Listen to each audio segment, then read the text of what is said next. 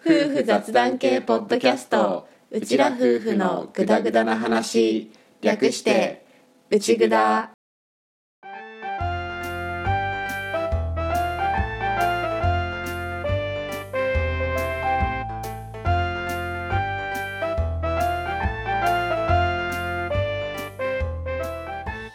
リビングでの雑談を垂れ流す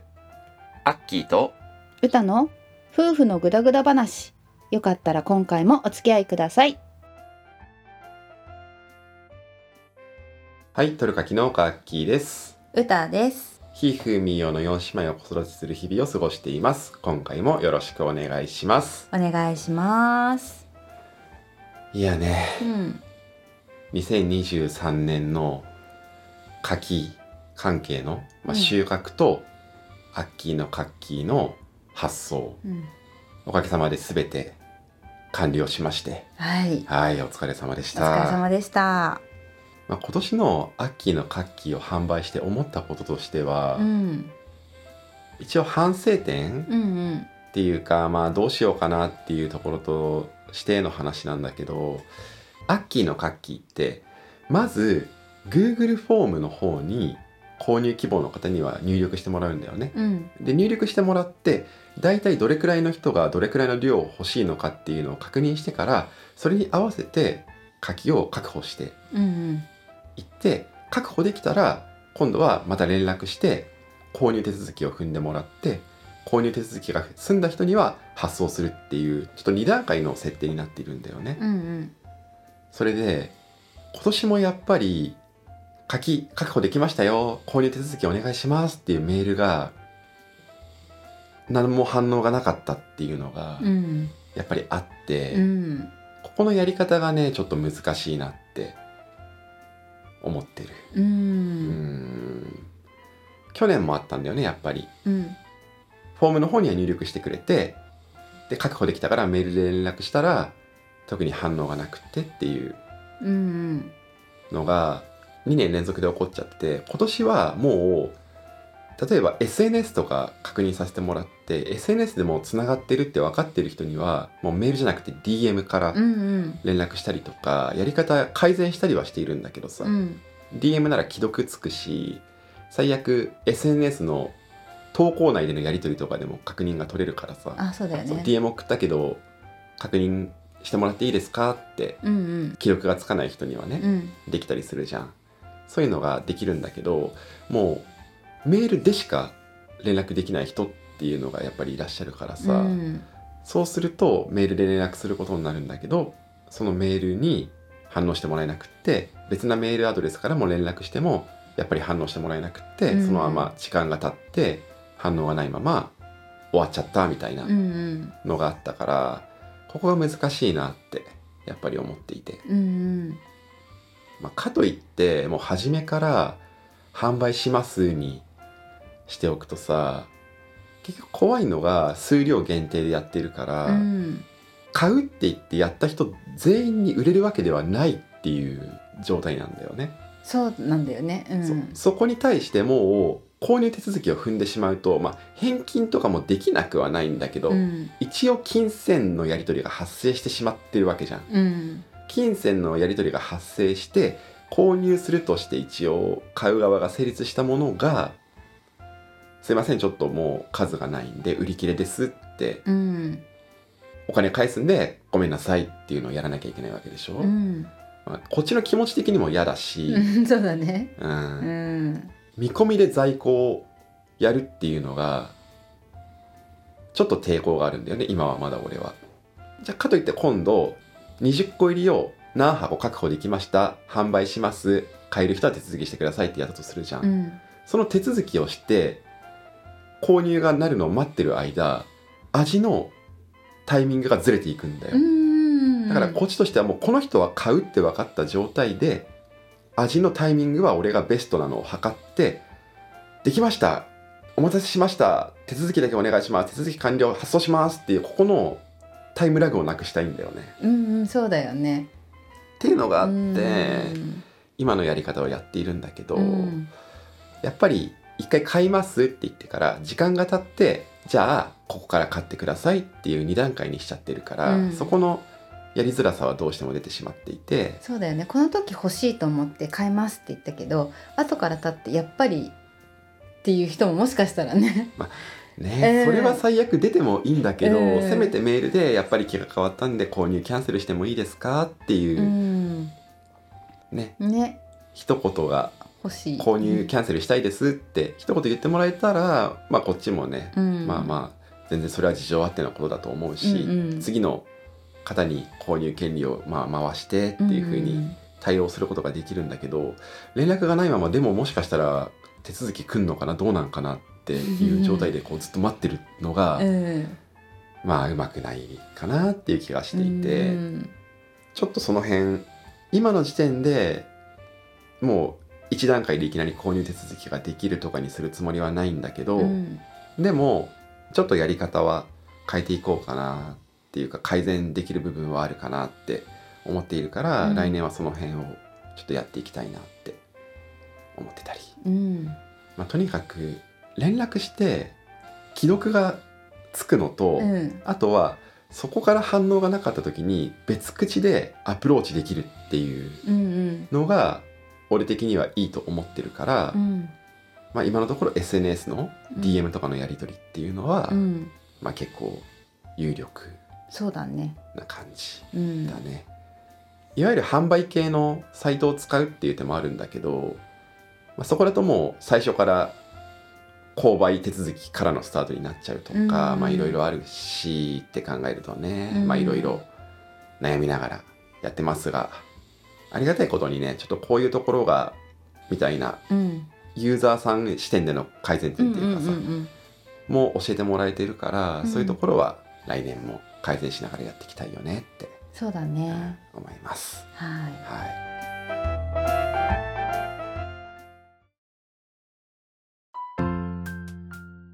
あともう一個は去年はね配送トラブルが起きたんだよ。あったねあったんだうよね。んうんあの柿だからさ、まあ、俺も梱包の仕方っていうのはうんいろいろ試しながら考えながら試行錯誤しているところではあるんだけど、うん今年もちょっと変えた部分とでもちょっと箱の在庫等もあるから、うんうんそのまま続けてる部分と両方があるんだけど、うん去年起きた配送トラブルっていうのは一応果物なので天地無用うん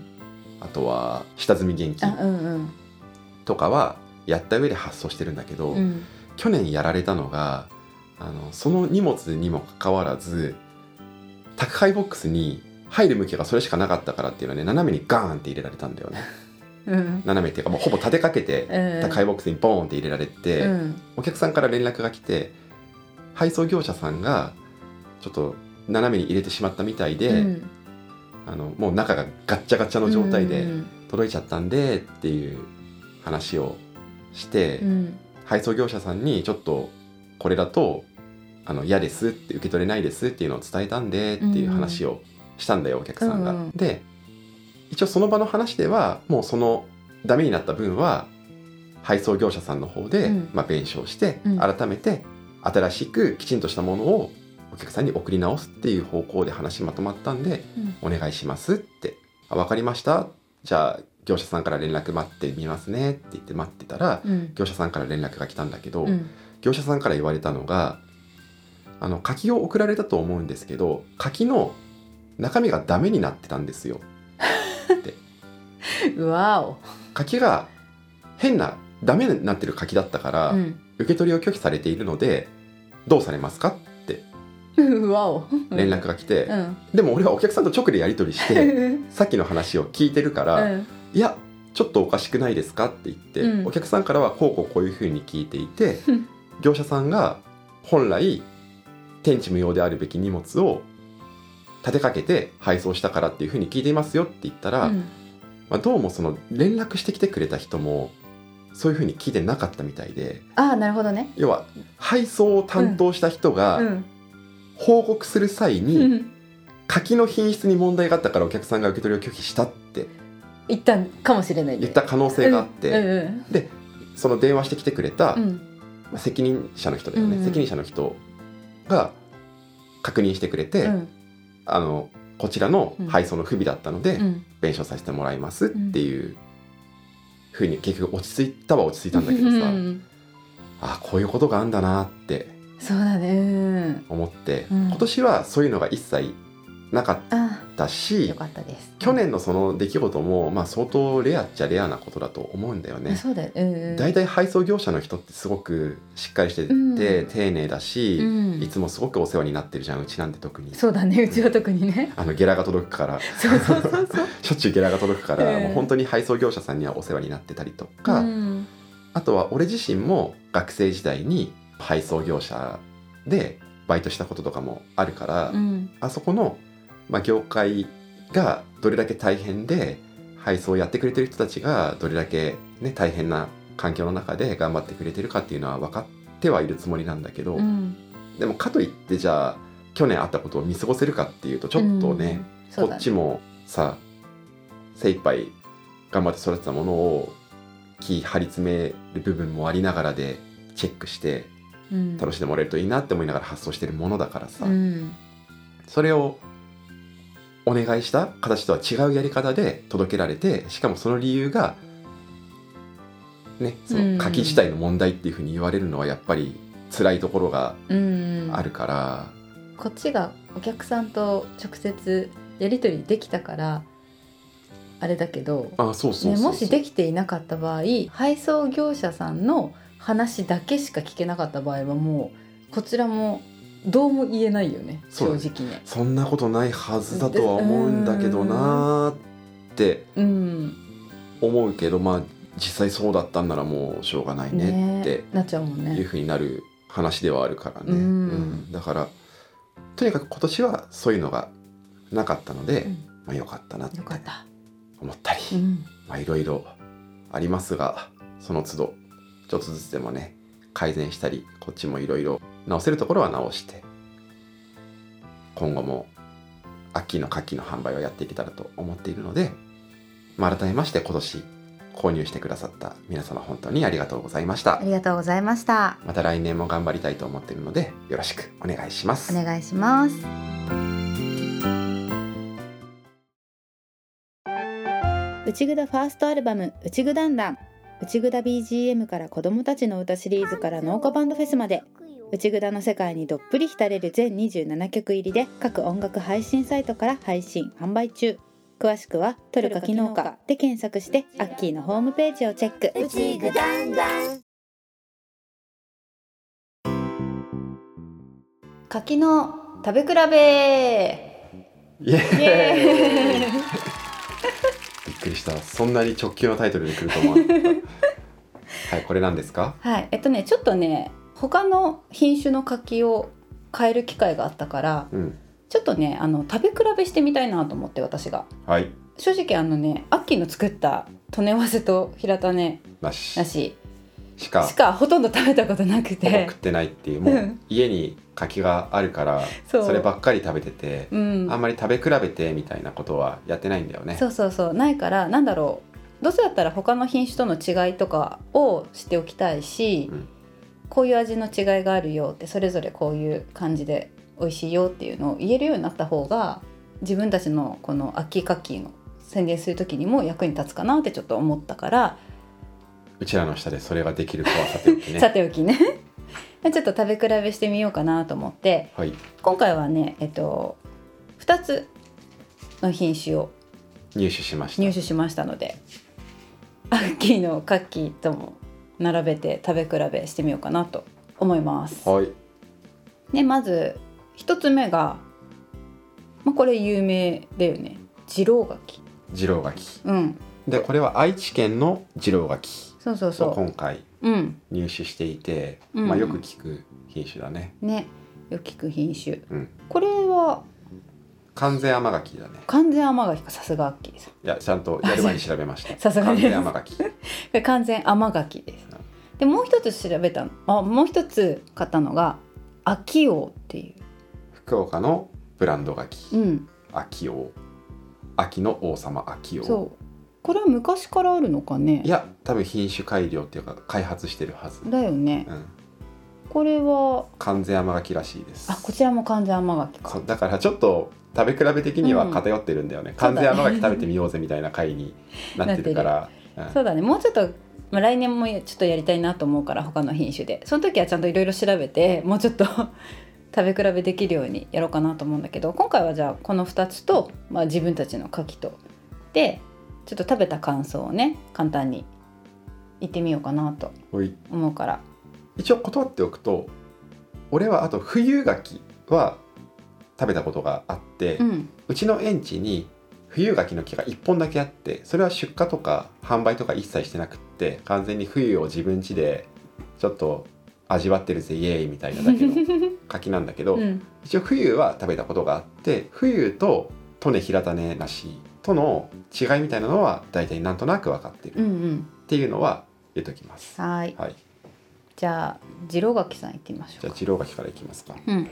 これさ品種の差の他にも個体差があるじゃんあだから何とも言い切れないとこなんだけあど、うん次郎柿が一番黒っぽい黒っぽいっていうかうんうん身に何ていうのこの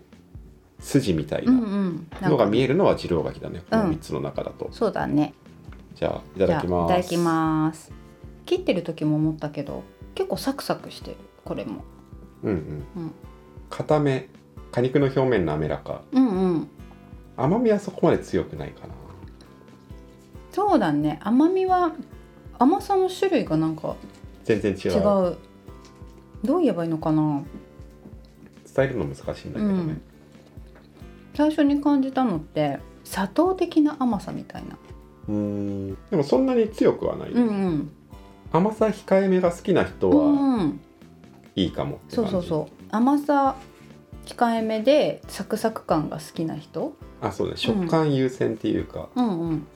なんかこれやる前にちょっと調べたんだけど、うん冬は顎で味わって二郎は歯で味わうっていう言葉があるらしくって、うんうんだから二郎は本当に食感が取り上げられやすい柿クみロたいーズアッな、プされやすいとういうんか、みたいうん、そうだねなんか後味もすっきりしてるっていうか甘みはちゃんとしっかりあるんだけど、うんこう本当に控えめですっと口に入れた瞬間甘いとかじゃなくって、うんちゃんと噛んでると甘いみたいうんなうん感じそうだすねるね,、うんうんほんと全然違うんだねじゃあこれをうん我が家で一番柿を食べてくれるふうさんが今横で宿題をしているので、うんふうにも食べてもらおうと思いますはいはふういさんいつも食べてる柿とは違うでしょ全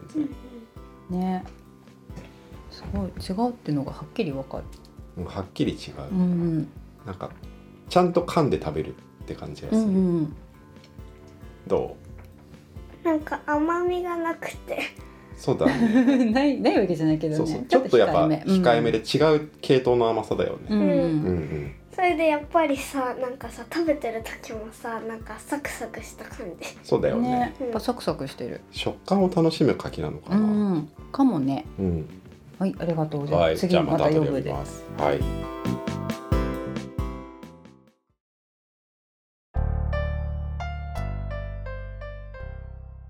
はゃあい。次行きます。じゃあ秋を秋の王様行こうか。これは多分福岡県が力入れうてるんう柿なんだろうね。ん。ね、本当に大きいね。これはさ、品種差なのか単純に届いたのがそうなのかは分かんないんだけど、うん今回並べてる3つの中で一番色味が濃いうんうん。オレンジ色っていうかそうそうそしてる柿だねう。もう一個で三百五十円とかブランドだねブランドなんですよ。じゃあいいたただきだますきます。うーうんん。二郎よりは甘いやっぱり。うん自分が知ってる柿の味に近い、うんうん。平種のアッキーのカッキーのうん。味の系統に近いね感覚はある、あるある。ただうん。これは熟し具合の問題なのかな果肉は結構柔らかめだねうん、ちょっとねあの収録時間がなかなか取れなくて冷蔵庫には入れてたんだけどちょっと日にちが経ってしまっていてうんただ冬の味とはまた違ううん感じがするねうん馴染んでる柿の味に近いうんあとそのまあ熟し具合かもしれないんだけど水分量もね結構あるんだよね切ってそうてだよねうん、切っててこうじゅわって果汁が出るっていうかジューシー系が好きな人はうんこっちかもそうだねまあ最初はもしかしたらもうちょっとねサクッと ねしてるかもしれないけど難しいんだよねその食べてる時期がちょっと段階っていうのがね、あるかあらるけど少し日にちを置いたらもうジューシーになってうん柔らかくなって甘さも普段食べてる平種とかに近い感じかなっていうそうだねあのうん別に平種が全然上だ、あ上とのかじゃないけど話をしてるわけではなくて、感覚的にただ食べ慣れてる味に近いですよんんっていそううそうそ感覚はあるから、う、うん うん、秋の牡蠣が秋王に近いのかもしれないしわかんないけどそこの話はまあ別にいいとしてしてうん、うんでもさっき食べジたューシーな、うんうんそうそう甘みのある、まあ、ブランド牡う蠣んさすがだなっていうそうだね感じはするねやっぱり、うんうんうんじゃあ風いきますかよしふうさ んもう楽しそうに待ってたからはいはーいなんかちょっとさっきより柔らかいというか そうねそうね、うんちょっと柔らかい感じがするよねあといつも食べてる柿になんか近い やっぱ近りいよねやっぱそう思うよね、うんシンプルにそう思ううん、うんねありがとありがとう、う、うん秋王の優秀なところはさ、うん、仮にじゃあ秋の牡蠣が秋王と味が同じような感じだったとして、うん、秋王は脱汁がいらないんだよね完全甘柿だからねそうだねそこすごいね、うんうんまあ生産者側の事情ではあるけあどるけそどれは、うんうん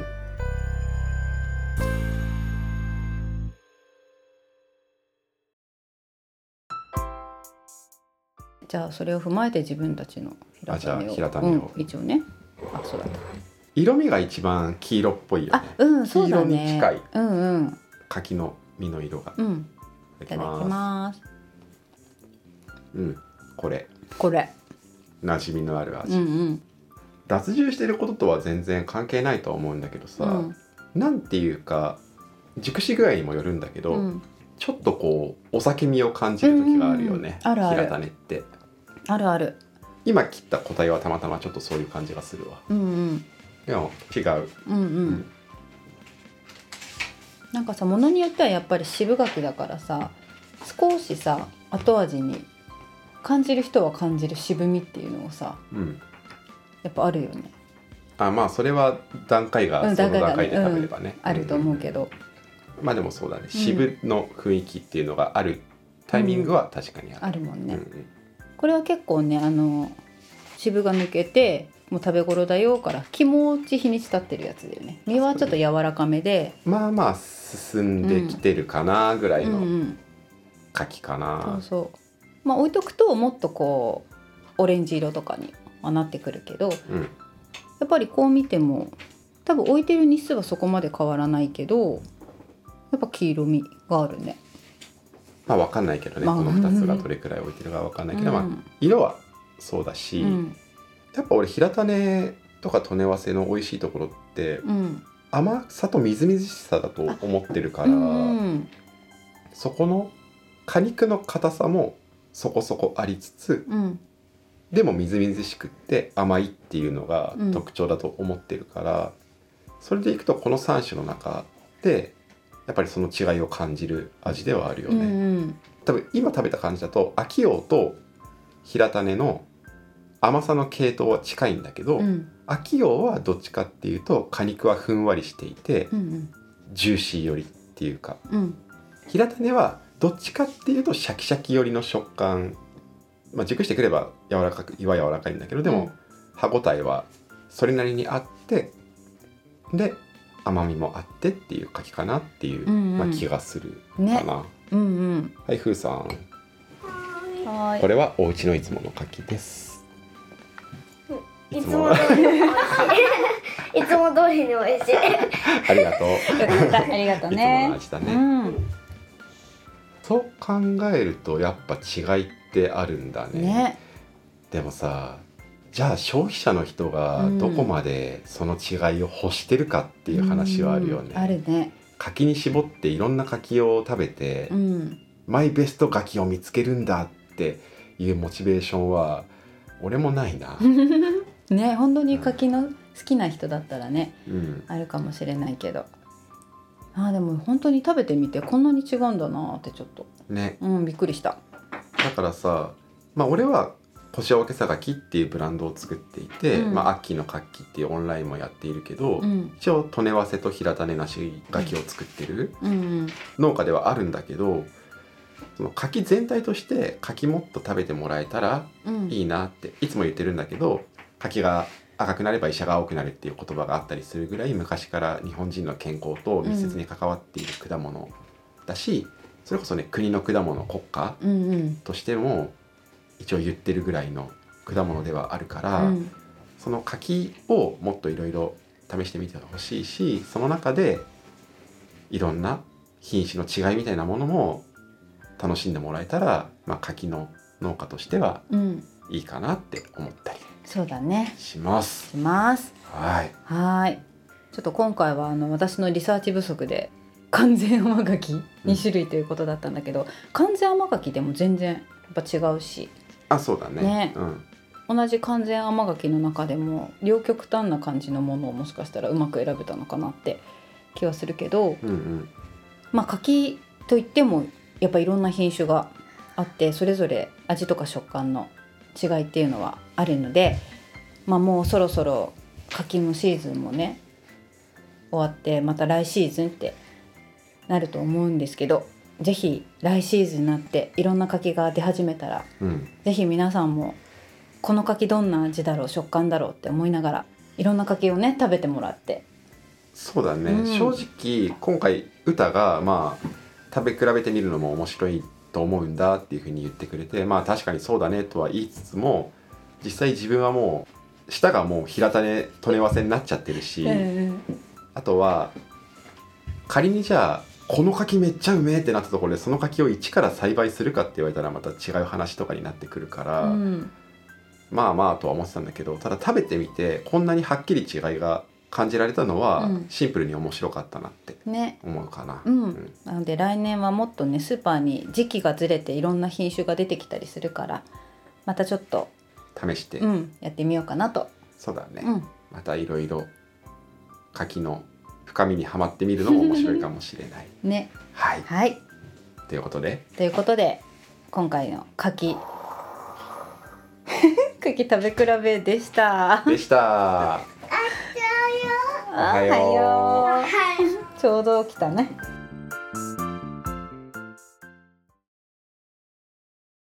旅に出てわしゃ旅に出て子育ても楽しいことも諦めない夫婦交代旅を配信する YouTube チャンネル「秋歌楽器うちらの楽しいが誰かの笑顔につながる日を夢見て配信中」詳しくは YouTube で「すべてひらがな秋歌楽器」を検索開き直って人生を楽しもう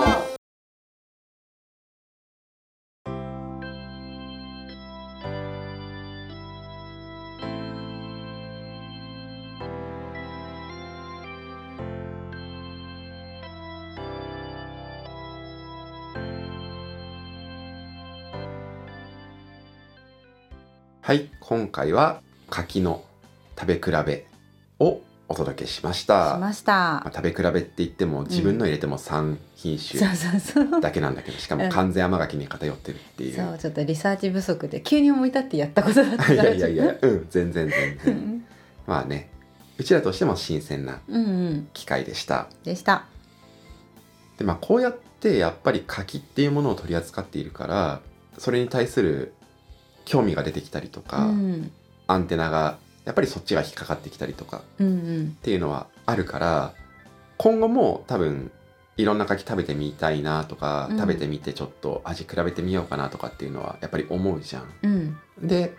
それはそれでいいことだと思うんだよね。うんただそうやって詳しくなっていく一方で自分がマニア化するのってうんうんやっぱりいい面と悪い面があると思うんだよ。うん柿に詳しくなれば詳しくなるほど柿に詳しくない人の目線っていうのが離れていくんだよね。うんで柿を買ってくれる人っていうのはもちろん柿に詳しい人もいるんだけど柿のこと全然わかんないよっていう人ももちろんいるはずで、うんそこへの配慮を絶対忘れたくないんだよね、うん俺は大切なことだと思うんだよ、うん世の中に溢れてる商品って大体もう売る側がマニア化してしまっているからうんだから購買層との誤差が起きるんだよね、うんそこがさ難しい柿の例で言えばもうとにかく俺も言い忘れがちになるんだけどもうこの柿は渋が抜いてあってこのまま食べれる柿ですよっていうのをうんできるだけ言うようにしてるんだけど、うんうんまずそっからじゃん買う人もらう人ってそうだよねこの柿はこのまま食べれるのか自分で渋を抜く必要があるのかうんうんもっと言えば渋を抜くっていう工程を知らない人だっているだろうし、うんうんそういう目線を一つ一つを忘れないようにしていきたいっていうふうに思うんだよね。最初に言った柿の販売の部分の話でもさやっぱりこっちはもうそういうルールで運用してるから当たり前になってきちゃうんだけど、うん買う人特に初めて買う人からしたらうちの購入ルールってやっぱりシステムって分かりにくいと思うかうら、んそこをいかに分かりやすくしていくかとかって手を抜いちゃいけないとこだなって思うから、そこは本当に気をつけたいと思う。そうだね詳しくなってプロになっていきたいんだけどそのマニア化した状態を周りも含めた基準だと思うことのうんリスクっていう話だうよんね。うんっていうので、まあ、それは今後も気をつけながら、まあ、まずは1年収穫販売まで行ったのでまた新しく1年作っていくことになるんだけど、うん新しい1年も精一杯頑張りながら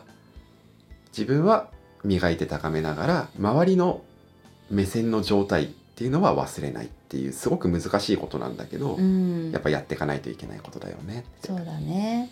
思ったりうんする食べ比べでした。でしたはい。皆さんも他の柿いろいろ食べたことあると思うんですけど、この柿食べてみるといいかもよとか、あとは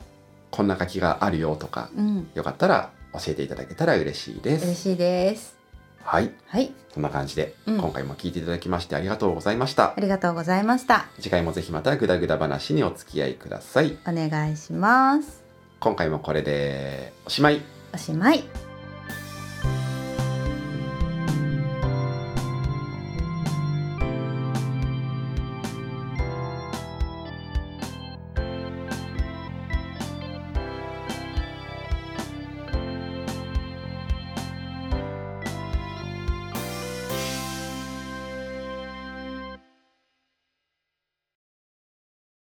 内ぐだ